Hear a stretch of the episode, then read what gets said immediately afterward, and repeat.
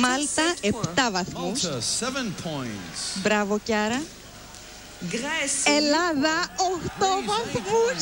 Ελλάδα είναι απίστευτο κυρίες και κύριοι. Απολαύστε αυτή τη στιγμή. Είναι ιστορική. Η Ελλάδα δεν έχει κερδίσει ποτέ το διαγωνισμό. Είναι μαγική η στιγμή. Κυρίες και κύριοι, πέρσι ήταν η μαγική χρονιά της Ελλάδας. Ολυμπιακή, κύπελο, ποδόσφαιρο και φέτος Έλενα Παπαρίζου. Είμαστε το number one της Ευρώπης.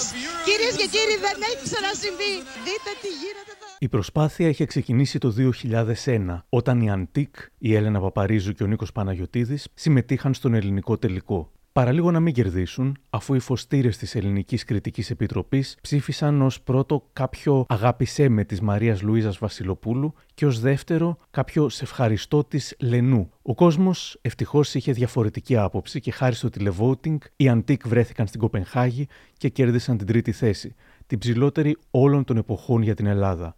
Μόνο η Έλληνα Παπαρίζου θα την ξεπερνούσε μερικά χρόνια αργότερα. Μόνο που ο θρίαμβος θα είχε και τις αμφιλεγόμενες στιγμές του. Τις μεγάλες πικρίες και αδικίες, τις δολοφονικές μπιχτές, τις μάχες στις δικαστικές αίθουσες, ακόμα και στον Άριο Πάγο. Πίσω από τη λάμψη και τη χαρά που μας έδωσε αυτό το τραγούδι, κρύβεται μια περίπλοκη περιπέτεια με συνεχείς ανατροπές. Αυτή είναι η ιστορία πίσω από το My Number One. Είναι τα podcast της Lifeo. Γεια χαρά. Είμαι ο Άρης Δημοκίδης και σας καλωσορίζω στα Μικροπράγματα, το podcast που φιλοδοξεί κάθε φορά να έχει κάτι ενδιαφέρον. Για να ακούσετε περισσότερα μικροπράγματα, ακολουθήστε μας στο Spotify, τα Google ή τα Apple Podcasts.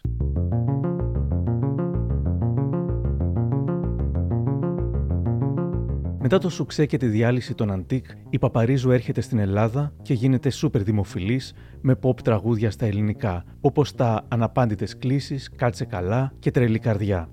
Και έτσι αρχίζουν όλα. Ήρθε η ΕΡΤ κατευθείαν και έκανε ανάθεση και για μένα η δουλειά ήταν απλά να πω ναι ή όχι. Ναταλία Γερμανού, η Ναταλία στίχη. Γερμανού, η Φωκάς αγαπημένη μου, Ευαγγελινός. στη σκηνοθεσία ο Φωκάς και Χρήστος ε, Δάντης. Είχα αυτή την απέτηση από τη δισκογραφική τότε που δούλευα με τον κύριο Γερμενίτη και με τον Δόξα ότι το πιο δίκαιο ήταν να διαγωνιστώ με τραγούδια και να επιλέξει ο ελληνικός λαός. Και πολύ καλά έκανε ο ελληνικός λαός, ψήφισε αυτό. Μετά από δύο τετραετίες με κυβέρνηση του Κώστα Σιμίτη και του Πασόκ, και ενώ έχει έρθει σχεδόν η ώρα των Ολυμπιακών Αγώνων στην Αθήνα, το 2004, λίγο πριν τις εκλογές, ο Σιμίτης αποσύρεται και ο Γιώργος Παπανδρέου εκλέγεται από τη βάση ως αρχηγός του Πασόκ. Όμως χάνει τις εκλογές από τη Νέα Δημοκρατία του Κώστα Καραμανλή. Ο Καραμανλή αποδεικνύεται τυχερός με το timing. Λίγο μετά την ανάληψη της εξουσίας, η Ελλάδα κερδίζει το Euro στο ποδόσφαιρο και μετά γίνεται το κέντρο του κόσμου με τους Ολυμπιακούς, τους οποίους η κυβέρνησή του έτρεξε μεν, αλλά βρήκε σχεδόν έτοιμους δε και καρπόθηκε τα επικοινωνιακά ωφέλη τους. Το 2004 και 2005 ήταν μια μαγική εποχή για την Ελλάδα, με αλλεπάλληλες πρωτιές και συνεχείς πανηγυρισμούς αλλά και με μια οικονομία που φαινομενικά μοιάζει δυνατή και θωρακισμένη. Δεν ήταν φυσικά και η φούσκα μας τα έσκαγε με κρότο, τότε όμως όλα ήταν ή έμοιαζαν ρόδινα και τα προβλήματα που μας απασχολούσαν ήταν κυρίως τέτοιου στυλ.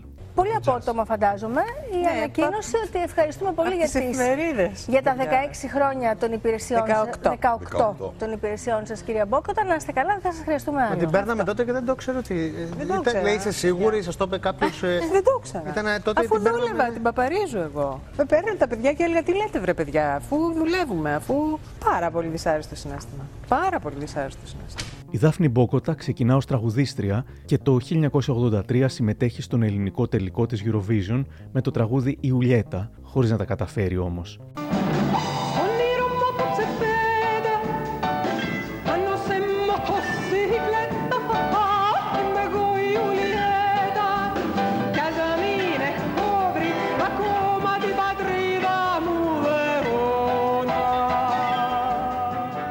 Το 85 κυκλοφορεί τον πρώτο της δίσκο με το Διονύση Τσακνή, το 87 τον δεύτερο με τα singles Diva και Viper Nora. Την ίδια χρονιά, μετά από εξετάσεις ορθοφωνίας και γνώσεων, προσλαμβάνεται στην ΕΡΤ ως εκφωνήτρια. Εκεί αντικαθιστά την Μακό Γεωργιάδου στην παρουσίαση της Eurovision. Την περίοδο που μας ενδιαφέρει, 2004 με 5, λαμβάνει μέρος ως κριτής στο Fame Story του Αντένα και εκεί δέχεται την σουρεαλιστική επίθεση του Παναγιώτη Χατζηστεφάνου, που αν τότε έμοιαζε με art performance, σήμερα μοιάζει με σεξιστικό παραλήρημα εναντίον, εκτός των άλλων, της ηλικίας της Εξιντάρας Μπόκοτα. Και αν για μένα έχουν γράψει τα νέα του ψαροντούφεκου, δεν υπάρχει λόγος να το πω σε όλη την Ελλάδα. Για μένα έχουν γράψει άλλο New York Times, άλλο τα νέα του ψαροντούφεκου. Βλάχα, βλαχάρα, μόφωτη τελευταία. Αν γράφουν τα νέα του ψαροντούφεκου, να μην το πεις.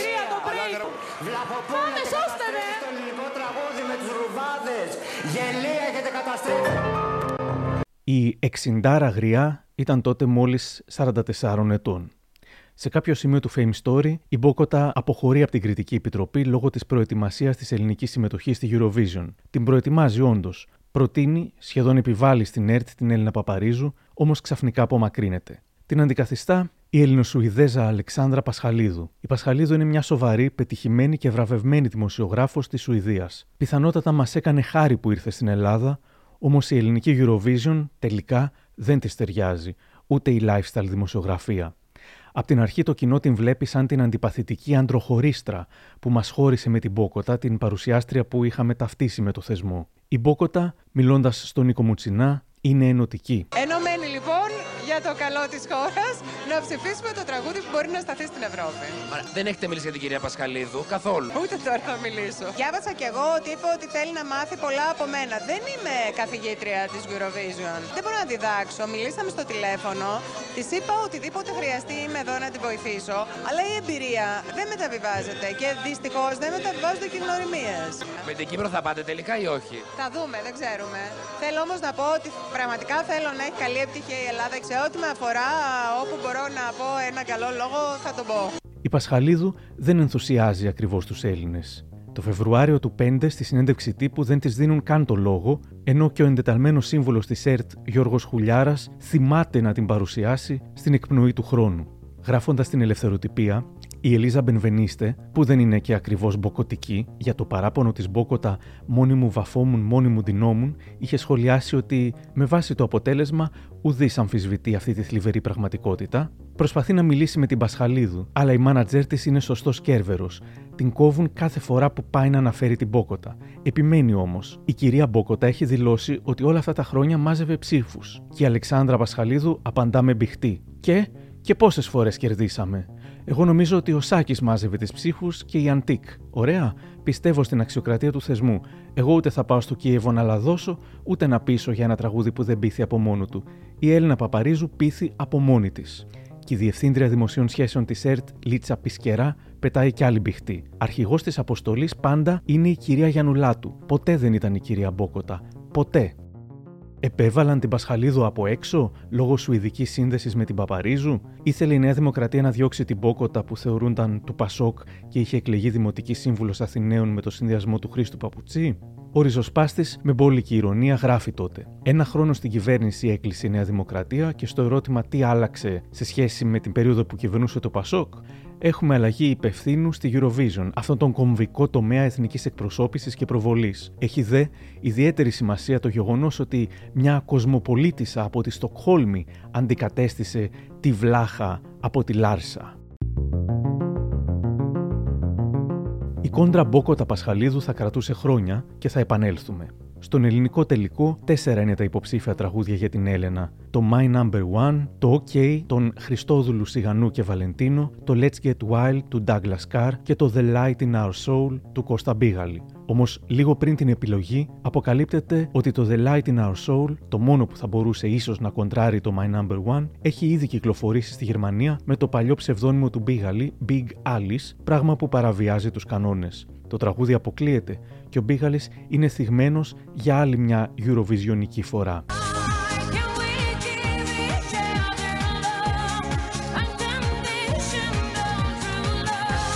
Απλά κάποιοι πειρατικά είχαν ανεβάσει αυτό το τραγούδι εν αγνία μου.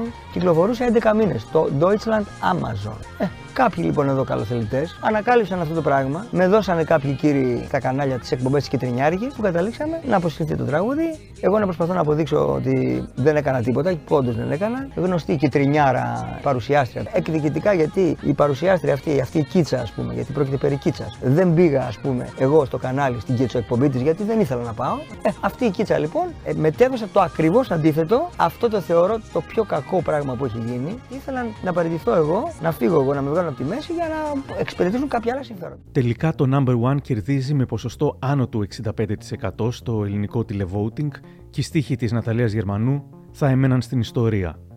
Πήρα σήμερα τηλέφωνο την Ναταλία και τη ρώτησα πώς τους έγραψε.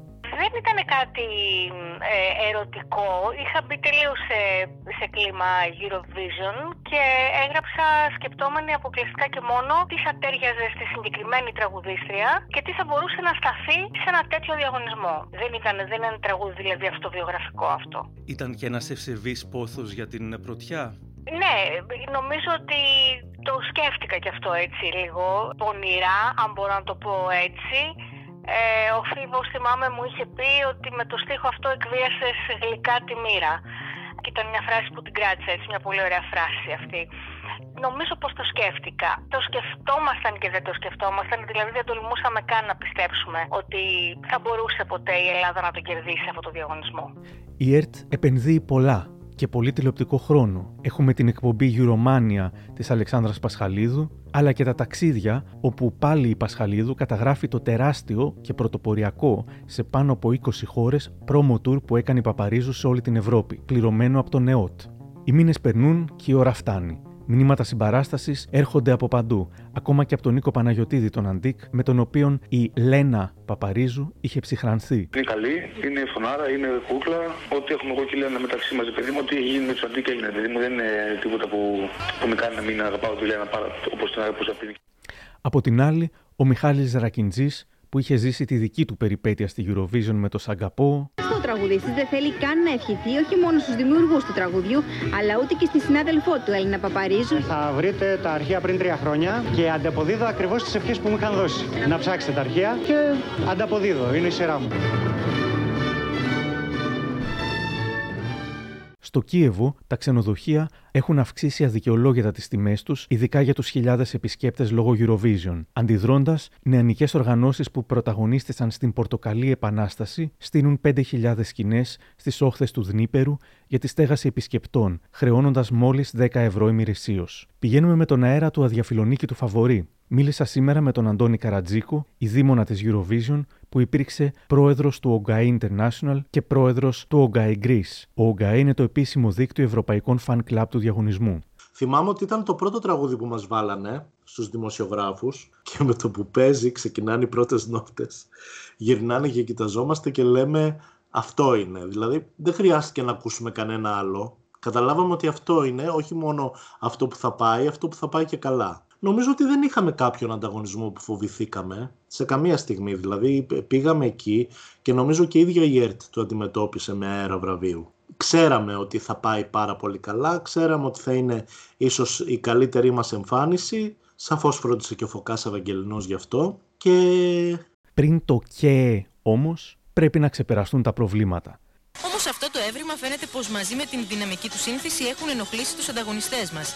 Έτσι, ίσως εξηγούνται για κάποιους και τα πλάνα των διοργανωτών της Eurovision, που δεν ικανοποίησαν την ελληνική αποστολή. Τη στιγμή που οι χορευτές μαζί με την Έλληνα Παπαρίζου δίνουν τα χέρια και χορεύουν ένα ξέφρενο πυρίχιο για τον τηλεθεατή χάνεται, αφού εκείνη τη στιγμή η κάμερα, όπως παρακολουθείτε και στα πλάνα, γυρίζει προς το κοινό. Τα εκατομμύρια των τηλεθεατών όμως ίσως δεν θα έβλεπαν ποτέ και το πώς σηκώνει την Έλληνα Παπαρίζου ο χορευτής. Αυτές οι δύο στιγμές είναι που ανάγκασαν την Αλεξάνδρα Πασχαλίδου και την Έλληνα Παπαρίζου να έχουν πολύ ωρη σύσκεψη με τον σκηνοθέτη της βραδιάς για να λυθεί το πρόβλημα. Στο Κίεβο πηγαίνουν πολλοί Έλληνες για να δουν τον τελικό. Μαζί προσγειώνονται ο Αλέξανδρος Λικουρέζος και ο Ηλίας Ψινάκης. Η επιτυχία θα είναι πολύ μεγάλη και τώρα θα θριαμβεύσει. για το ρουβά, σταμάτα. Θα θριαμβεύσει. Δεν μας έχει καλέσει κανείς. Πάμε μόνοι μας να βοηθήσουμε όπως μπορούμε.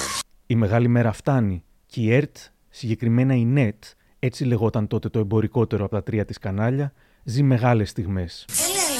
Έλα, Έλενα, τι γίνεται, πόσο ακόμα; Σήμερα, Eurovision 2005. Η μεγάλη στιγμή έφτασε. Δείτε σήμερα στις 10 το μεγάλο διαγωνισμό μόνο στην ΕΤ. όλη η Ελλάδα είναι μαζεμένη σε σπίτια και στο σπίτι του Κώστα Τουρνά είναι παρούσα και η τραγουδίστρια Ελπίδα η οποία θυμάται. Είχα φανατιστεί πάρα πολύ εκείνη τη χρονιά. Ήταν του Αγίου Κωνσταντίνου, θυμάμαι. Και βρισκόμασταν σε σπίτι Κώστα, του Τουρνά.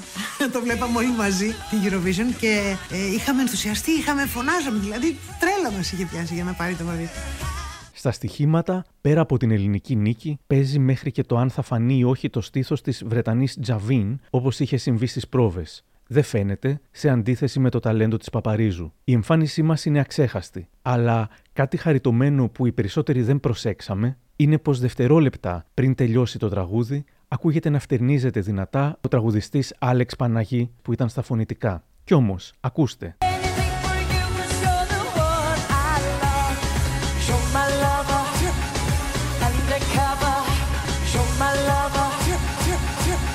Η ψηφοφορία ξεκινά. Στην Ελλάδα θα συζητηθεί πολύ πως είχαμε από την ακριβότερη χρέωση για SMS. 1,16 ευρώ το SMS, την ώρα που στη Βρετανία ήταν 20 πένες, 0,34 ευρώ και στην Ελβετία κοντά στο μισό ευρώ. Έρχεται όμως και η ώρα των αποτελεσμάτων. Στην αρχή, που κράτησε αιώνες, παίρνουμε λίγους πόντους από αυτούς που είχαν αποκλειστεί. Περάσαμε μια τεράστια αγωνία, αν θυμάσαι.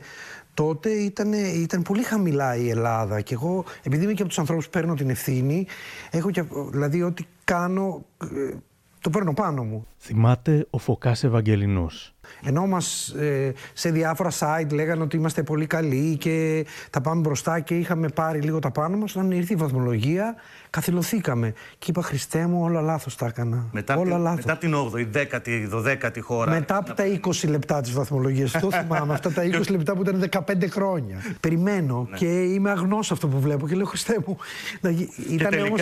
Και τελικά, νίκη μεγάλη. Με 10 δωδεκάρια, αν και με τον χαμηλότερο μέσο όρο από τις επιτροπές για νικηφόρο τραγούδι, μόλις 6,05 του έβαλαν οι επιτροπές, πράγμα που κάνει τη νίκη από το τηλεβόουτινγκ ακόμα πιο εντυπωσιακή. Η Πασχαλίδου καταφέρει να ενοχλήσει και πάλι τους τηλεθεατές. Ενώ μαθηματικά είχαμε κερδίσει πολύ πριν ψηφίσει και η τελευταία χώρα, αυτή ή δεν κάνει σωστά την πρόθεση ή δεν θέλει να δώσει spoiler και συνεχίζει να προσποιείται ότι δεν είχαμε κερδίσει ακόμα. Στο τέλος, ίσως κάποιος της σφυρίζει να γίνει πιο ενθουσιώδης, γίνεται υπερβολικά δραματική, σαν για να εξηλαιωθεί για το προηγουμένως πιο μπλαζέ ύφος της. Όμως έμοιαζε όλο προσποιητό. Ελλάδα, φέτος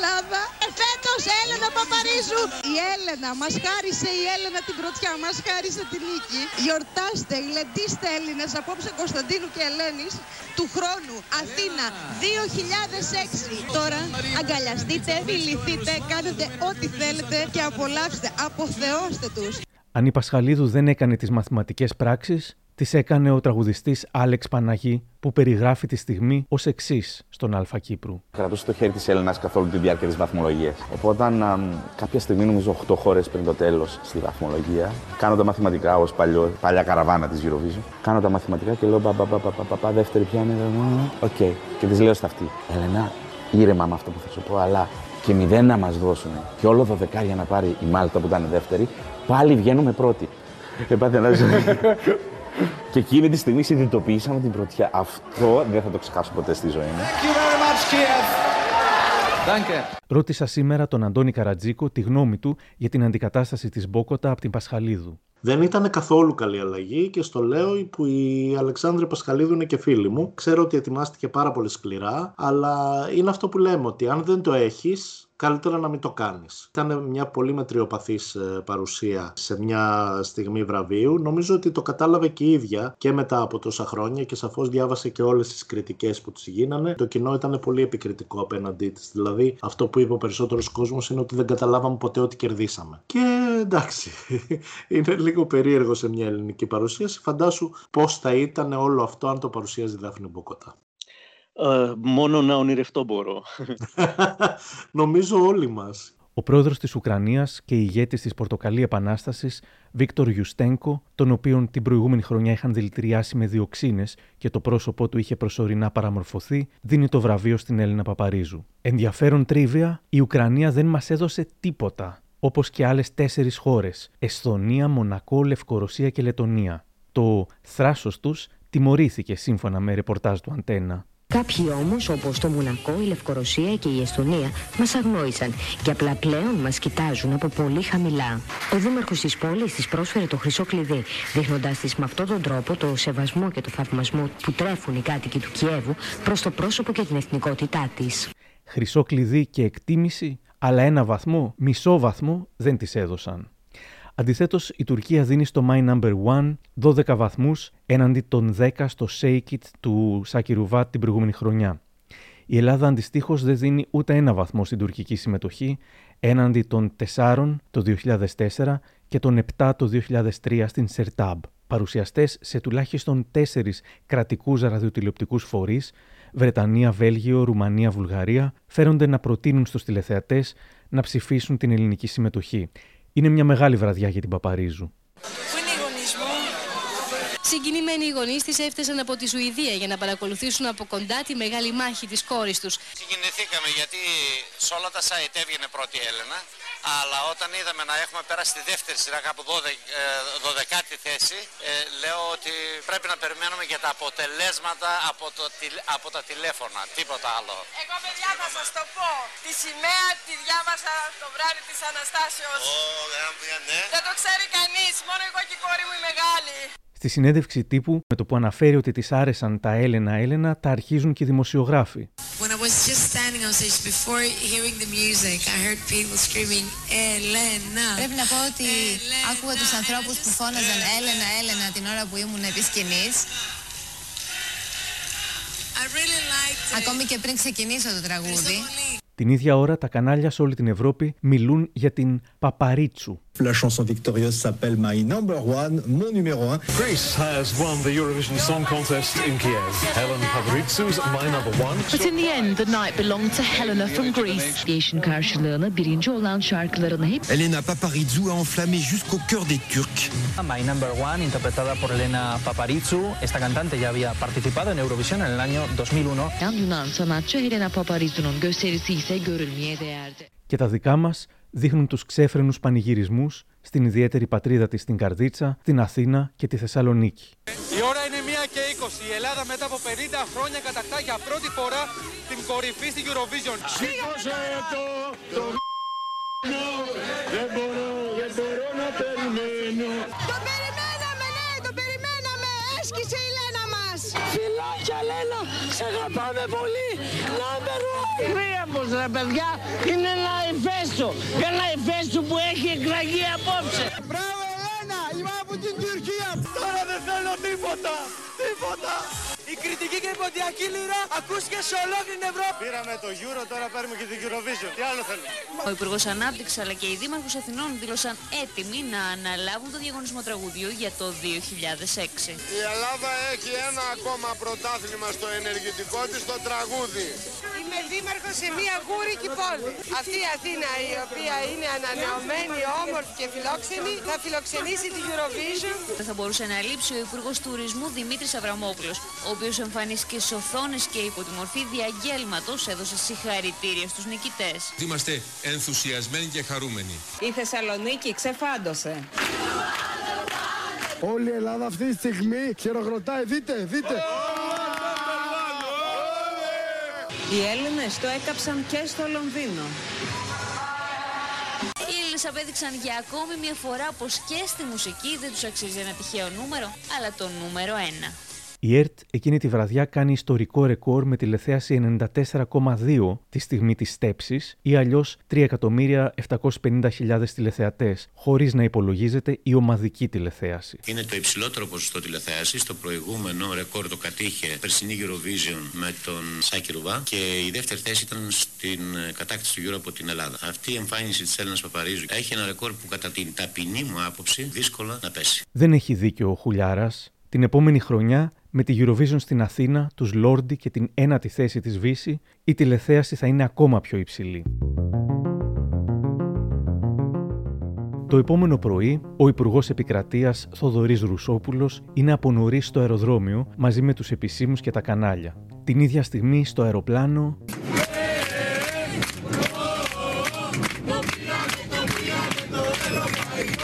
Αεροπλάνο που μεταφέρει την ελληνική αποστολή της Eurovision στην Ελλάδα με τη συμβολική πτήση 001 έχει μόλις μπει στον ελληνικό εναέριο χώρο. Καλώς ήρθατε number one, σας ακούμε. Δίπλα στον πιλότο βρίσκεται η Έλενα Παπαρίζου. Είμαστε στην πτήση number one της Aegean. Δεν ξέρω ακόμα τι είναι αυτό το πράγμα που με περιμένει. Ε, το μόνο πράγμα που δεν θέλω είναι να μην συγκινηθώ τόσο πολύ που θα κλάψω. Βγαίνοντας από το αεροπλάνο, Πάμε να ακούσουμε λιγάκι τι λέει εδώ. Να το! Να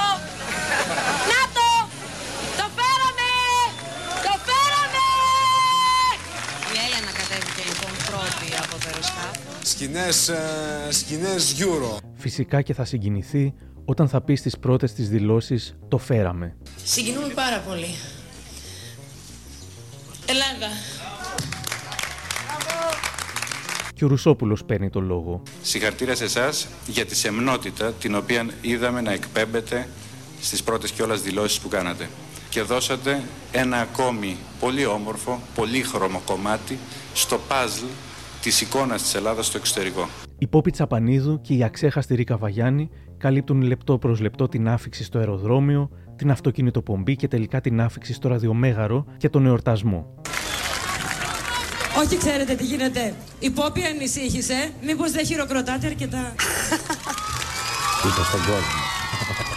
Έχει ξεκινήσει το αυτοκίνητο, ή μάλλον τα αυτοκίνητα που μεταφέρουν την ελληνική αποστολή. Εμείς εδώ μεταξύ έχουμε προσκαλέσει εδώ ένα πολύ δυνατό ηχητικό σύνολο. Πάμε, πάμε, πάμε, πάμε!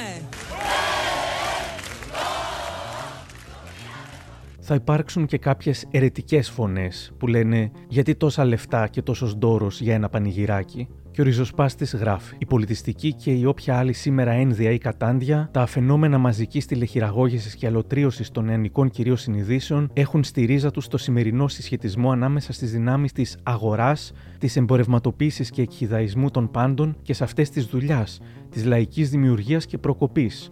Ο αθλητικογράφος Γιώργος Γεωργίου με το γνωστό τοξικό του τρόπο λέει Ήταν ε, ο τελικός σιάζ μαλακίας. Πασχαλίδου με λένε και όλα τα παιδάκια κλαίνε. Δεν μιλάω για την Παπαρίζου, μιλάω για την Πασχαλίδου. Παπαρίζου το πήρε. Η Παπαρίζου το πήρε το παπάρι. Αλλά η Πασχαλίδου την πήρε. Όλος ο κόσμος για αυτή μιλάει σήμερα. Αλλά τι με αυτή αυτή. Αυτοί που τη μαζούσαν αυτή. Κάποιοι, όπως ο δημοσιογράφος Αντώνης Πρέκας, τονίζουν πως δεν προβλήθηκαν άλλα σημαντικότερα γεγονότα. Όμως την Παρασκευή ο Μίκης Θεοδωράκης τιμήθηκε με το Παγκόσμιο Βραβείο Μουσικής για το 2005, το βραβείο της UNESCO. Έτσι. Δεν είδα να κάνουμε όχι παράθυρο, ούτε ε, ξέρω εγώ, την αποχαραμάδα για να αναφέρουμε και να Αυτό πρέπει να το πανηγυρίσουμε. απαντήσει μάλλον ο Άκης εγώ. Δύο μέρες νωρίτερα πεθαίνει ο Χαριλάος Φλωράκης, ιστορική μορφή του Κομμουνιστικού Κόμματος Ελλάδας. Η είδηση του θανάτου του, με την εξαίρεση του ριζοσπάστη, δεν προβάλλεται όσο θα έπρεπε στα ΜΜΕ λόγω της νίκης στη Eurovision. Γράφει τότε ο Δημήτρης Δανίκας στα νέα. Η τρίχα έγινε τριχιά. Πρώτη είδηση, ο θρίαμβος της Πασαρέλας. Τελευταία, η αναχώρηση ενός μεγάλου ανιδιοτελούς αγωνιστή. Και φυσικά οι αρχές και τα αλλαλάζοντα στήφη ακολουθούν, από τον πρόεδρο μέχρι τον τελευταίο βουλευτή και από τον πατριάρχη έως τον κλητήρα της Αρχιεπισκοπής. Και όλοι μιλάνε και για το χρυσό βρακί της Παπαρίζου. Έτσι το αποκάλυψε ο στυλίστα της Αλ Γκίγκα και χλεβάστηκε δεόντως. Να το πάλι ο Δημήτρης Δανίκας. Είναι ο πρώτος πολιτικός θρίαμβος της Νέας Δημοκρατίας στο βρακί της κυρίας Παπαρίζου, για να το πούμε πολύ πιο απλά. Η πολιτική της Ελλάδας που υποθυρούν. Και αν Βγήκαν οι εννοούσατε δήμαρχος τη ε, της φούστα, Αθήνας. τι να όλοι κάνουμε, να τις βάλουμε ράσο. Και Όχι. η κυρία Πασχαλίδου απεχώρησε. Το είπα λίγο Λοιπόν, σχηματικά για να γίνει αντιληπτό. Η Άντζελα θα το θυμόταν χρόνια μετά. Εγώ που λατρεύω την Παπαρίζου, όταν είχε βγει, δεν συζητάγανε τίποτα άλλο. Συζητάγανε για το βρακί της. Συγγνώμη που το λέω και έτσι. Δεν σέβησε ένα καλλιτέχνη. Βγαίνει να εκπροσωπήσει την Ελλάδα. Και παίρνει την πρώτη. Και λες για το βρακί την άλλη μέρα. Δηλαδή, μέχρι εκεί φτάνει το μυαλό του καθενός. Νευριάζω. Ξινούτσικος ήταν ο Κώστας Γεωργουσόπουλος την επόμενη μέρα στα νέα. Και βέβαια, αν οι τουρίστες θα έχουν ξεχάσει τα αγγλικά της προσχολικής ηλικίας και τους ρυθμούς του νηπιαγωγείου του συστήματος ORF, μπορεί να αναζητήσουν το τραγουδάκι που ψηφίστηκε με τον τρόπο που ψηφίζεται το καλύτερο απορριπαντικό και το αποτελεσματικότερο προφυλακτικό. Το μεσημέρι, οι συντελεστές πηγαίνουν στο Μέγαρο Μαξίμου και η Παπαρίζου μοιάζει κουρασμένη με τους δημοσιογράφους. Συγχαρητήρια, ό,τι λέει όλη η Ελλάδα. Σας ευχαριστώ πάρα πολύ. Σας είπα πρωθυπουργός κύριε Πάκη. Τσαντίστηκε πρώτη φορά. Τσατίστηκε πρώτη φορά, ακούγεται πανελίστρια να λέει από το στούντιο. Είναι αλήθεια πως κάποιοι προσπαθούσαν να βγάλουν από τη μύγα ξύγκη, γιατί δεν ήταν εκεί ο σύντροφός της Τόνι Μαυρίδης, ήταν επίσημη επίσκεψη και το πρωτόκολλο δεν το επέτρεπε, ή γιατί δεν έβαλαν μέσα τους χορευτές, εκνευρίζεται κάπως και ο Χρήστος Δάντης. Πιστεύετε ότι έγιναν Εμείς δεν είδαμε κάποια υπερβολή. Εντάξει, δεν μιλάμε για ένα τόσο σοβαρό και φοβερό εθνικό θέμα. Νομίζω ότι όμω ο χρόνο θα δείξει ότι αυτό που συνέβη είναι πάρα πολύ ωφέλιμο για την Ελλάδα, για τον τουρισμό της. Θα το δείτε του χρόνου. Και για τη μουσική στην Ελλάδα. Να είστε καλά. Το Φωκά Ευαγγελινό, αλλά δεν είδαμε τους υπόλοιπους χορευτές. Γνωρίζετε ότι έχει συμβεί. Οι συντονιστές μέσα στους παράγοντε, οι παράγοντες έρχονται. Και μανούρα και οι χορευτές ήταν κομμάτι. Δεν λέμε ότι είμαστε εκπρόσωποι της ελληνικής μουσικής, κυρία μου. Δεν θέλουμε κάτι τέτοιο. Δεν ζητάμε κάτι τέτοιο. Εκπροσωπούμε την pop μουσική. Εκπροσωπούμε την pop μουσική. Θα σας ξαναπώ, η pop μουσική είναι κάτι που φέρνει χαρά σε όσους την ακούν. Χρόνια μετά θα μάθουμε ότι όταν η αποστολή έφτασε στην Ελλάδα, κάποιοι κλείδωσαν την παρουσιάστρια Αλεξάνδρα Πασχαλίδου στο Πούλμαν για να μην μιλήσει στη συνέντευξη τύπου. Πολλοί είχαν αναφερθεί στη σχέση σας με την Έλληνα Παπαρίζου, λέγοντας ότι σας είχε πληγώσει ενώ της είχατε σταθεί στη Eurovision. Αφορμή μάλιστα ήταν ότι δεν είχε έρθει ποτέ στην εκπομπή που παρουσιάζει στο Στάρ τότε η Ναι, ισχύει, Αλεξάνδρα δεν είχε Πασχαλίδου. έρθει. Δεν ήταν για την τηλεθέαση.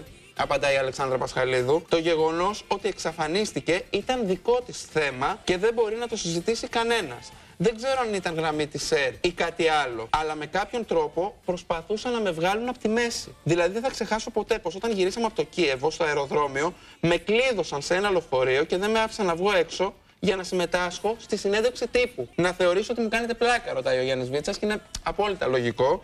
Όχι, δεν κάνω καθόλου πλάκα απαντά. Ήταν ε, κάποιοι άνθρωποι εκεί της ΕΡ, δεν με άφηναν να βγω και μου έλεγε ο Χρυσός Δάντης: Γράψ τους και βγες έξω με το έτσι θέλω. Καθώ και έγραφες στα κείμενα των ευρωπαϊκών σχολιαστών, γύρισες σε όλη την Ευρώπη για να υποστηρίξεις το τραγούδι και δεν θα είσαι συνέντευξη. Αλλά εγώ δεν είχα μάθει με τσαμπουκά τότε και δεν θα έβγαινα με το ζόρι. Μια μέρα νωρίτερα, στο Κίεβο, και ο Δάντης είχε να αντιμετωπίσει ένα θέμα για την απουσία του ή μάλλον αργοπορία του στη συνέντευξη τύπου. Τελικά συνέβη εξαιτίας των Ουκρανών security. Από το χιορτινό κλίμα στο Κίεβο δεν έλειψαν όμως οι σκιές. Έφτασε με μισή ώρα καθυστέρησης στη συνέντευξη τύπου. Η αργοπορία του ερμηνεύτηκε ως έκφραση δυσαρέσκειας, καθώς όλα τα φώτα ήταν στραμμένα στην Έλενα Παπαρίζου. Υπάρχει μια σκανδαλολογία εδώ και ένα τρίμηνο. Νομίζω ότι όλα αυτά τα αρνητικά δημιούργησαν ένα θετικό ιονό ώστε να κερδίσουμε τη χθεσινή βραδιά. Αν ο Δάντης πάντως είχε κουραστεί από την τρίμηνη σκανδαλολογία, που να ξέρει τι θα ακολουθούσε. Η βόμβα σκάει λίγο καιρό μετά την νίκη. Ο Μάνος Ψαλτάκης υποστηρίζει ότι το My Number One είναι δικό του τραγούδι που το εμπλούτησε ο Δάντης και το παρουσίασε ως δικό του. Με τον Χρήστο είχαμε συνεργαστεί και στο παρελθόν. Του κατώσου και ένα άλλο τραγούδι στο δίσκο Μάγια Μάγια. Μία ημέρα ήρθε σπίτι μου, το κάλεσα εγώ, άκουσε το τραγούδι, το πήρε από το σπίτι μου ενώπιον του γιου και της, της συζύγου μου και του λέω Χρήστο αυτό το τραγούδι είναι ένα έτοιμο κομμάτι για Eurovision. Το πήρε, το άκουσε, το μελέτησε, δεν ξέρω τι έγινε. Είχαμε παραξηγηθεί σε μια, ένα διάστημα για λίγο καιρό και ξαφνικά βρισκόμενο στο σπίτι μου και ακούγοντα τα τραγούδια, τα προκληματικά για την Eurovision, ακούω το δικό μου τραγούδι. Οι μεσημεριανές εκπομπές παίρνουν φωτιά. Κύριε Ψαλάκη, εγώ κυρία Κοβελεγάνη κάνω μια πρόταση στον αέρα. Αν θέλει να την ακούσει ο Δάντη. Εάν δεν βγει ο Δάντη να απαντήσει προσωπικά στον κύριο Ψαλτάκη, θα θεωρούμε κλέφτη το Δάντη. Αλλιώς να ξεφτυλίσει τον κύριο Ψαλτάκη. Ο Δάντης το διαψεύδει, όμως ο Ψαλτάκης κάνει ασφαλιστικά μέτρα και τα κερδίζει. Και μέχρι το 13 κερδίζει και άλλα δύο δικαστήρια. Τον Σεπτέμβριο του 13 ξαναδικαιώνεται. Στο Facebook, ο μουσικοσυνθέτης Μάνος Ψαλτάκης ανακοίνωσε ότι η απόφαση του δικαστηρίου τον δικαίωσε και αναγνώρισε ότι το My Number One είναι δική του σύνθεση. Ερίζουν δύο συνθέτες για το συγκεκριμένο τραγούδι, Κατερίνα, έτσι δεν είναι; Όλα ξεκίνησαν το 2005. Μέχρι τότε ο Μάνος Ψαλτάκης και ο Χρήστος Δάντης ήταν δύο πολύ καλοί φίλοι. Ο Δάντης κάνει έφεση και απαντά. Όταν αμφισβητήσε είναι μια πολύ ιδιαίτερη στιγμή για καλλιτέχνη. Όμως η ιστορία μου δεν είναι ένα τραγούδι εμένα. Έχω τραγουδίσει πάρα πολλά τραγούδια. Έχω γράψει επίσης πάρα πολλά τραγούδια. Δεν έχω αμφισβητηθεί ποτέ στο παρελθόν. Ε, και εύχομαι όχι και στο μέλλον. Ο Δάντης κερδίζει την έφεση και το 17 ο Ψαλτάκης έχει πάει το θέμα στον Άριο Πάγο. Έχουν γίνει μέχρι τώρα πέντε δικαστήρια, στα τέσσερα δικαιώθηκα πανηγυρικά. Στο εφετείο είναι νομικά τα θέματα, δεν με αποσχολούν εμένα, αποσχολούν τους νομικούς. Ο Άριος Πάγος αποφάσισε, ε, ε, επιλέξει λέει λάθος απόφαση εφετείου. Όλοι γνωρίζετε μια υπόθεση για να πάει από τον Άριο Πάγο πίσω στο εφετείο, τι σημαίνει αυτό; Έτσι, ένα 3% 4% πάει πίσω. Είναι σπάνιο. Απλά η δικαίωση ήρθε δίκαια. Η δίκαια δικαίωση δεν ήταν ακόμα οριστική, παρότι ο Ψαλτάκης πανηγυρίζει μετά από κάθε δίκη, κάνοντας συχνά τους δημοσιογράφους να μπερδευτούν. Προσπαθεί να εμπλέξει την Αταλία Γερμανού επειδή δεν πήγε ως μάρτυρας υπεράσπισης του Δάντη, αλλά πήγαν άλλοι, ο Κώστας Τουρνάς, ο Ηλίας Μπενέτος, ο Μίλτος Καρατζάς, που δεν είχαν γνώση του θέματος και είπαν απλά ότι ο Δάντης είναι καλό παιδί που ποτέ δεν θα έκλεβε. Όντως η Ναταλία Γερμανού δεν κλήθηκε στο δικαστήριο για να διευκρινίσει τα περί σύνθεσης, όμως μεταξύ σοβαρού και αστείου διευκρινίζει στην εκπομπή της την πιο συχνή παρανόηση για τους στίχους του Number One, προσφέροντας ένα ενδιαφέρον τρίβια. Επειδή τείνουν όλοι οι συσκευές να λένε You're my secret passion, ε, ο στίχος δεν λέει secret, λέει You're my sacred. Είσαι το ιερό μου πάθος. Α το καλό, τόσα χρόνια το ξέρουμε λάθος. Θα, θα ήταν πολύ προφανές να γράψουμε Είσαι το μυστικό. You're my sacred. Sacred passion. Είσαι το ιερό μου πάθος. Τι είναι είδηση; Έτσι, Όλοι το ξέρουμε να λάθος. το διευκρινίσουμε. Η άλλη να το ξέρει σωστά. Η Έλληνα, ναι. Και ο Δάντης το ξέρει σωστά. Εντάξει. Γιατί μαζί το γράψαμε. Πάντως, με τον Άριο Πάγο να επιστρέφει την υπόθεση στο εφετείο, είναι προφανές ότι ο Ψαλτάκης είναι κοντά να κερδίσει μία ακόμα δίκη. Μέχρι που το 2017, μιλώντας στο Θοδωρή Ρακιντζή, ο Ψαλτάκης αποκαλύπτει ότι υπήρξε μεγάλη εξοδικαστική εξέλιξη. 2 Νοεμβρίου ήταν το θετίο να γίνει. Ε, δεν έγινε όμως γιατί βρεθήκαμε δικηγόροι με η δική μου και του Χρήστου.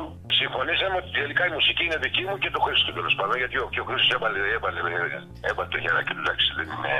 Ό,τι ζήτησα από την πρώτη μέρα που βγήκα και το είπα το 2005, τα πήρα στο ακέραιο. Είχα πει ότι εγώ ζητάω το 50%. Τους δίνω από μόνος μου το 50% γιατί αυτός το πήγε το κομμάτι εκεί, γιατί αυτός έβαλε τη λίρα, αυτός τον ορχίστρωσε. Ο Χρήστος τα δέχτηκε όλα αυτά με την, με την προπόθεση ότι βέβαια και το δέχτηκα ότι δεν έγινε εσκεμμένα. Μιλώντας για το υποσυνείδητο και τα παιχνίδια που μπορεί να σου παίξει, ο Ψαλτάκης θα επαναλάβει σε εκπομπές μια ιστορία για το πόσο ο Σταμάτη Γονίδης ήταν σίγουρος ότι ένα τραγούδι που είχε ακούσει σε ντέμο ήταν του Ψαλτάκη, ενώ ο συνθέτης του έλεγε ότι δεν είναι δικό του. Ο Γονίδης έβαλε το όνομα του Ψαλτάκη, ο αληθινός συνθέτης τελικά νόμισε ότι ο Ψαλτάκης του το έκλεψε κλπ. Σε κάθε περίπτωση, ο Ψαλτάκης δέχτηκε, έστω και μετά από 12 χρόνια αρνήσεων, τη δήλωση του Δάντη πως κομμάτι της μουσικής και συγκεκριμένα τα κουπλέ πάρθηκε από τον ντέμο του Ψαλτάκη, αλλά όχι εσκεμμένα. Πλέον ο Ψαλτάκης αναγνωρίζεται παντού στην EBU, τη Wikipedia και αλλού ως συνσυνθέτης του κομματιού. Και οι σχέσεις του με το Δάντη αποκαταστάθηκαν σε ένα βαθμό. Είστε πάλι φιλαράκια όπως παλιά, γιατί παλιά κάνατε παρεούλα, ήσταν αυτοκόλλητοι. Όχι, εντάξει, δεν, δεν- τώρα δεν κάνουμε παρέα, αλλά εντάξει, μιλάμε. Ας πούμε. Δεν μιλήσαμε και στο, στο γραφείο, αγκαλιαστήκαμε, φιληθήκαμε, τι κάνουν τα παιδιά μας. Όλα καλά, γιατί ε, φίλοι είμαστε, δεν τρέχει τίποτα. Έγινε μια παραξήγηση τελείως. Η πικρία του για την ΕΡΤ μάλλον παρέμεινε. 12 χρόνια δεν έχουν πάρει ούτε ένα τηλέφωνο τα λαμόγια. Εντάξει, το λέω λαμόγια ευγενικά για να καταλάβουν πόσο λαμόγια είναι. Εντάξει, ένα τηλέφωνο, ρε, ένα τηλέφωνο. Έχουν αλλάξει πέντε διευθυντάδε. Δικαιώθηκα. Μετά δικαιώθηκα, δικαιώθηκα. Δικαιωνόμουν και αυτά τα γουρούνια εκεί πέρα τη ΕΡΤ πάλι σε 500 εκπομπές που έχουν κάνει τα λαμόγια δεν λέγανε ότι υπάρχει εκκρεμότητα ότι είναι και ο κύριος Ψαλτάκης στη μέση. Παραλέγανε Χρήστος Δάντη. Πήρα εγώ συνεργασία με την ΕΡΤ ε, και σε πληροφορώ ότι είναι πο- πολύ απέσιο το, το προσωπικό τους. Μιλάνε με έναν τρόπο λες και μιλάνε με κάνα τσουτσέκι, με κάνα Πακιστανό, δεν ξέρω και εγώ τι. Σου μιλάω ειλικρινά. Κυρία μου, συνήθετε. Μα κύριε μου, λέει εδώ πήρατε τις ειδήσεις. Λέω ότι ακριβώς γι' αυτό πήρα. Μου λέει ποιος είστε; Είμαι ο Τάβε και έχω πάρει αυτή την απόφαση από το δικαστήριο, κυρία μου. Και μου λένε Άμψη, χίλια συγγνώμη και αρχή- άρχισε καλοσύνη μετά. Και τι λέω να σας πω κάτι, μη σας πλάκουν στις μήνυσει για 12 χρόνια που προσβάλλετε την τιμή μου και το όνομά μου. Πολλοί μιλούσαν για διαφυγόντα κέρδη του Ψαλτάκη που ίσως άγγιζαν και το 1 εκατομμύριο ευρώ. Σήμερα ο Αντώνης Καρατζίκος μου λέει Ο Χρήστος Δάντης έβγαλε τακτολό χρημάτων όλα αυτά τα χρόνια από το My Number One και καταλαβαίνεις ότι η αδικία απέναντι στο Ψαλτάκι είναι τεράστια. Με το που υπογράφει το 17 τον εξοδικαστικό συμβιβασμό με τον Δάντη, ο Ψαλτάκης εμφανίζεται σίγουρος ότι η ΑΕΠ θα του δώσει τα κέρδη που του αναλογούν, γιατί η ΑΕΠ δεν πρόκειται να διαλυθεί ποτέ. Κανόνε το 50%. Έχεις εισπράξει μέχρι στιγμής κάτι; Πιστεύω ότι η IP δεν πρόκειται ποτέ να πατήσει μια. Δεν υπάρχει περίπτωση. Η IP είναι IP. Κακά τα ψέματα. Μην μη λέμε, Ναι, ναι. μη λέμε λόγια του αέρα. Η IP είναι μισό κράτος. Είναι δυνατόν ποτέ να. Λοιπόν, ε, έχω έρθει στι συνέντευξει με τους ανθρώπους, έχω μιλήσει. Μια χαρά, θα τα βρούμε αυτά. Τέλος καλό που λένε όλα καλά. Οπότε λοιπόν ε, τελειώσαν όλα και αυτή τη στιγμή το μόνο που μένει είναι να τελειώσει η ιστορία με την ΑΕΠ για να αρχίσουν και οι εισπράξεις. Φυσικά, λίγο μετά η ΑΕΠ διαλύεται και όπως γκρεμίζεται εν μέσω σκανδάλων, έτσι γκρεμίζονται και οι ελπίδες του Ψαλτάκη για οικονομική δικαίωση. Μερικά χρόνια μετά, με αφοπλιστική ειλικρίνεια, αποκαλύπτει τι πήρε τελικά από την ΑΕΠ. Δεν πρόλαβα να πάρω δεκάρα. Τα πήραν όλα, όλα αυτοί. Έκλεισε η IP και εγώ πήρα, άντε μην πω. Δεν με πειράζει, δεν με ενοχλεί αυτό γιατί από την αρχή είχα πει δεν, δεν ήταν ο σκοπός μου τα λεφτά. Ήταν η δικαιοσύνη και η μαγιά μου. Να μην λερωθεί αυτή η μαγιά που, που έχω δημιουργήσει εγώ στη νύχτα. Σαν παλικάρι της νύχτας. Εντάξει. Την ίδια περίοδο της οριστικής δικαίωσης, ο Ψαλτάκης μιλά για την Έλληνα Παπαρίζου. Αυτή τη στιγμή η μόνη κίνηση που έχει να κάνει και σε παρακαλώ να το καταφέρεις, να το γράψεις αυτό, να πάρει το τηλέφωνο μου, να, να πάρει το τηλέφωνο μου από την ΑΕΠ και να με πάρει να μου πει. Ευχαριστώ πάρα πολύ κύριε Μάνο ή Μάνο. Να πει, Μάνο μου, σε ευχαριστώ πολύ. Ε, εγώ αυτό το λέω, δεν με ενδιαφέρει τίποτα άλλο. Αν αυτό ήταν το τι θέλω από την Παπαρίζου, αυτό είναι το τι πήρα από την Παπαρίζου. Το 2021, σε συνέντευξή της, το ακούσαμε και πριν, δεν τον αναφέρει καν. Ναταλία Γερμανού, Ναταλία Γερμανού, η Φωκάς αγαπημένη μου, στη σκηνοθεσία ο Φωκάς και Χρήστος ε, Δάντης. Ο Ψαλτάκης Έξαλλος την χαρακτηρίζει αχάριστη και ψεύτρα. Τρία πράγματα που συγχαίρομαι στη ζωή μου, γιατί αν, αν, αν δεν τα συγχαινόμουν, θα είχα και λεφτά. Θα ήμουν και μεγάλος συνθέτη. Τις κλίκες, την υποκρισία και την αχαριστία. Αυτή τα έχει όλα και βλέπω ότι δεν με έχει πάρει ούτε ένα τηλέφωνο μου πέστο και ένα ευχαριστώ. Βλέπω και την ευχαριστία της τώρα που λέει αυτά τα πράγματα. Αυτό έγινε 22 Φεβρουαρίου. Το έχω μαγνητοφωνήσει εγώ γιατί μπορεί να το διαγράψουμε. Γιατί έχω σκοπό να κάνω ασφαλιστικά μέτρα να, να μην μπορεί η κυρία ούτε να το ξαναπεί, όχι μόνο Ελλάδα, σε όλο τον πλανήτη. Αν το βάλει, το ξαναπεί. Η Ναταλία Γερμανού δίνει τη λύση αναφέροντας το όνομά του λίγο πριν η Παπαρίζου τραγουδήσει στον τελικό του 21 το τραγούδι από την ταράτσα στο Ρότερνταμ γλυκαίνοντας έτσι τον συνθέτη. Βέβαια, θα ξανακουστεί το τραγούδι μας, παιδιά. Και εννοείται ότι έπρεπε να πω ναι, γιατί ένιωσα την, την αποχή της Eurovision πάρα πολύ. Ήθελα και εγώ λίγο να μπω μέσα σε όλο αυτό. Άρα λοιπόν θα έχουμε την ε, ευκαιρία να ξαναδούμε και να ξανακούσουμε το My Number One. Μάνος Ψαλτάκης, Χρήστος Δάντης και οι αυτοί οι υποφαινόμενοι έγραψαν το τραγούδι αυτό, να το δούμε για μια ακόμα φορά. Άμεση ήταν η αντίδραση του Μάνου Ψαλτάκη που μετά την παρέμβαση της Ναταλίας αναθεώρησε. Αλλά μετά από την εκπομπή που είδα, στη, που, που, που είδα με τα μάτια μου και τα άκουσα με τα αυτιά μου, την Ναταλία που μίλησε με την Έλληνα Παπαρίζου live που είπε Μάνος Ψαλτάκης Χρυσός Δάτης, δεν μπορώ τώρα εγώ να κάνω ασφαλιστικά μέτρα. Μόνο και μόνο για την Ναταλία Γερμανούς. Και εφόσον θα πάει στην Ολλανδία και θα, θα, θα κάνει την παρουσία στο Μαϊνά Μπερουάν, μην κάνει πάλι την ίδια γκάφα και πει πάλι ότι δεν πει το όνομά μου ή, ή αν δεν θέλει να το πει, όταν το γράψουν από κάτω να γράψουν το όνομά μου. Εάν δεν το κάνει από εκεί και πέρα θα καταλαβαίνεις τι έχει να γίνει. Τα κωδικό του. Πάντως, το μυστήριο για την απομάκρυνση της Δάφνης Μπόκοτα παραμένει. Μια μικρή δικαίωσή της ίσως ήταν πως παρά την νίκη και παρά τον ενθουσιασμό, ο μόνος εμπλεκόμενος που δεν ωφελήθηκε και δεν κέρδισε την αγάπη του ελληνικού κοινού ήταν η Πασχαλίδου. Ό,τι και αν έκανε μετά εδώ δεν πέτυχε και εγκατέλειψε τελικά την Ελλάδα απογοητευμένη. Φυσικά και έφυγα πάρα πολύ στεναχωρημένη με πολλούς τρόπους, γιατί εγώ ξεκίνησα στην ΕΡΤ. Είχα έρθει να κάνω Ολυμπιακούς Αγώνες για τη Σουηδική τηλεόραση, έκανα συνεντεύξεις στην ΕΡΤ, έτυχε η Eurovision κτλ. Δεν ήταν τα πράγματα ακριβώς έτσι όπως είχα συνηθίσει, όπως τα περίμενα. Δηλαδή δεν αντιμετώπισα αυτόν τον επαγγελματισμό που περίμενα, θέλετε έτσι. Επέστρεψα λοιπόν στη Σουηδία και άρχισα να κάνω ντοκιμαντέρ. Καμία σχέση. Τελείως άλλη ζωή. Και δυσκολεύτηκα λίγο να προσαρμοστώ και πάλι στα σουηδικά δεδομένα. Δηλαδή αυτή η λιακάδα. Υπάρχει μια ξενιασιά. Ακριβώς, που δεν υπάρχει. Και έχεις και μια μεγάλη αγάπη στη χώρα. Γύρω στο 2013, η Μπόκοτα θα πετάξει μια νέα βόμβα για αυτήν. Τι αισθάνθηκες, προδομένη, απογοητευμένη, οργισμένη; Εντελώς οργισμένη, προδομένη και απογοητευμένη. Πολύ δε περισσότερο που εγώ έκανα όλη την Eurovision με το μισθό μου. Κυρία Πασχαλίδου, πήρα 85.000 ευρώ. Εκεί τρελάθηκα, παιδιά. Σας το λέω. Έπαθα εγκεφαλικό. Εκεί λίγο σου γυρνάει το μάτι. Ναι. Λες, δεν γίνεται. 100% έχει γίνει και περίοδος στη Βουλή. Και λέω και το ακριβές ποσόν δηλαδή. Δεν βάζω ούτε πάνω ούτε κάτω. Και εκεί τρελαίνεσαι και λες πόσο βλάκας μπορεί να είμαι εγώ, είχα πει τότε. Ακόμα δεν έχω απαντήσει. Η Πασχαλίδου το διαψεύδει. Δεν είναι αλήθεια. Πάρτε το βιβλιάριό μου να το δείτε. Δεν πήρα ποτέ αυτά τα λεφτά. Πέρασαν 8 χρόνια, η Ελλάδα είναι σε βαθιά κρίση, ο κόσμος πονάει και πεινάει και αυτή η κυρία ασχολείται πάλι με τα ίδια. Η συγκεκριμένη κυρία για 17 χρόνια δεν πατούσε το πόδι της στην ΕΡΤ. Έκανε τη Eurovision και έφευγε. Όταν πήγα το 2005 ως σχολιάστρια στο Κίεβο, ζήτησα συγγνώμη από τους υπόλοιπους συναδέλφους από τις άλλες χώρες λέγοντας «Η προκάτοχός μου δυστυχώς ολοκλήρωσε τον κύκλο της». Μου απάντησαν «Ούτε καν τη βλέπαμε, δεν εμφανιζόταν πουθενά, δεν ερχόταν ούτε στις συσκέψεις. Ήταν μόνο με την ελληνική ομάδα, πήγαιναν για σόπινγκ και πάρτι». Και τι έμεινε από όλο αυτό; Ωραίες αναμνήσεις, πολλοί τουρίστες το 2006, μια νίκη που δύσκολα θα επαναληφθεί, αλλά και μια μήνυ απογοήτευση που η Παπαρίζου δεν έκανε ακόμα περισσότερα διεθνώς. Η καριέρα της στην Ελλάδα είναι φυσικά τεράστια, αλλά κάποιοι πιστεύουν ότι θα μπορούσε να είχε πιάσει και έξω, αν δεν είχε εγκλωβιστεί ή μήπως βολευτεί σε ένα βαθμό στα νυχτερινά μαγαζιά της Αθήνας και τα ελληνικά talent show. Πάντως το Number One συνεχίζει να αποτελεί για τους Ευρωπαίους ένα από τα πιο αγαπημένα τραγούδια του θεσμού. Το 2015 μάλιστα ψηφίστηκε από τους ακροατές του Radio 2 του BBC ως το πιο αγαπημένο τραγούδι στα 60 χρόνια της Eurovision.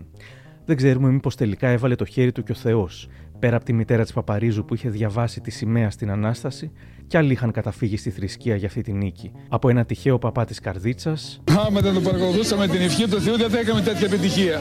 Μέχρι τον Οικουμενικό Πατριάρχη Βαρθολομαίο. Η κυρία Παπαρίζου είχε έρθει στο γραφείο μου, την ευλόγησα. Της είπα ότι η ημέρα του διαγωνισμού είναι και η μέρα των ονομαστηρίων της. Αγαθή συγκυρία και αυτή. Επήγαν όλα καλά και συγχαίρομαι εαυτούς και αλλήλους. Το 2021, στη χιουμοριστική σειρά της ΕΡΤ «Η τούρτα της μαμάς», τον Ρίγα Αποστόλου, οι ήρωες θα θυμούνταν το τραγούδι και για την θρησκευτική του πτυχή. Α, ο Τόμλι δεν το θέλει το σπίτι. Τι! Το ήξερα πως η Αγγλία είναι μαζί μας. Δωδεκάρι μας είχαν δώσει με το number one. You're my lover, on the cover. You're my only passion and I have no other. Θυμάστε την Παπαρίζου εκείνο το βράδυ, πάτερ μου. Νομίζετε ότι το σήκωσε μόνη της; Είχαμε πάρει εντολή από το Πατριαρχείο για ολονικτία. Τίποτε δεν αφήνουμε στην τύχη εμείς. Και τέλος, φτάνοντας στο Μάιο του 2021, μαθαίνουμε πως η ύλη των εξετάσεων ελληνικής ηθαγένειας θα περιλαμβάνει πλέον και το number one. Αλήθεια. Από την εκπομπή Πάμε Δανάη, ο Βαγγέλης Γιαννόπουλος. Ποιο ελληνικό τραγούδι λοιπόν από τα παρακάτω ε, κέρδισε στην Eurovision; Α, μα η number one παπερέ. Ναι, αλλά σου έχει. Τη ε, Σοφία Βόσο άνοιξε. Ενώ είναι όλα σχετικά. Είναι δύσκολες ερωτήσεις. Είναι τρίκη mm. Αυτό τώρα είναι θα Είναι ο Σάκης ο Ρουβάς που είναι με το Shake It. τι δεν μας δουλεύεις τώρα. Όχι, είναι η Έλληνα Παπαρίζου με το number one που εγώ αυτό θα κύκλωνα. Δεν θα το λέω στα παιδιά που θα δώσουν εξετάσεις. Οπότε σου λέει τώρα ο άλλος τώρα 15 χρόνια εδώ πέρα, αν δεν έχει δει Eurovision, δεν είναι Έλληνας. Συνεχίζουμε. Μόνο μην τους ρωτήσουν ποιος ήταν ο συνθέτης του My Number One. Εκεί θα τα βρουν σκούρα όχι μόνο οι αλλοδαποί, αλλά και το 99% των ήδη Ελλήνων.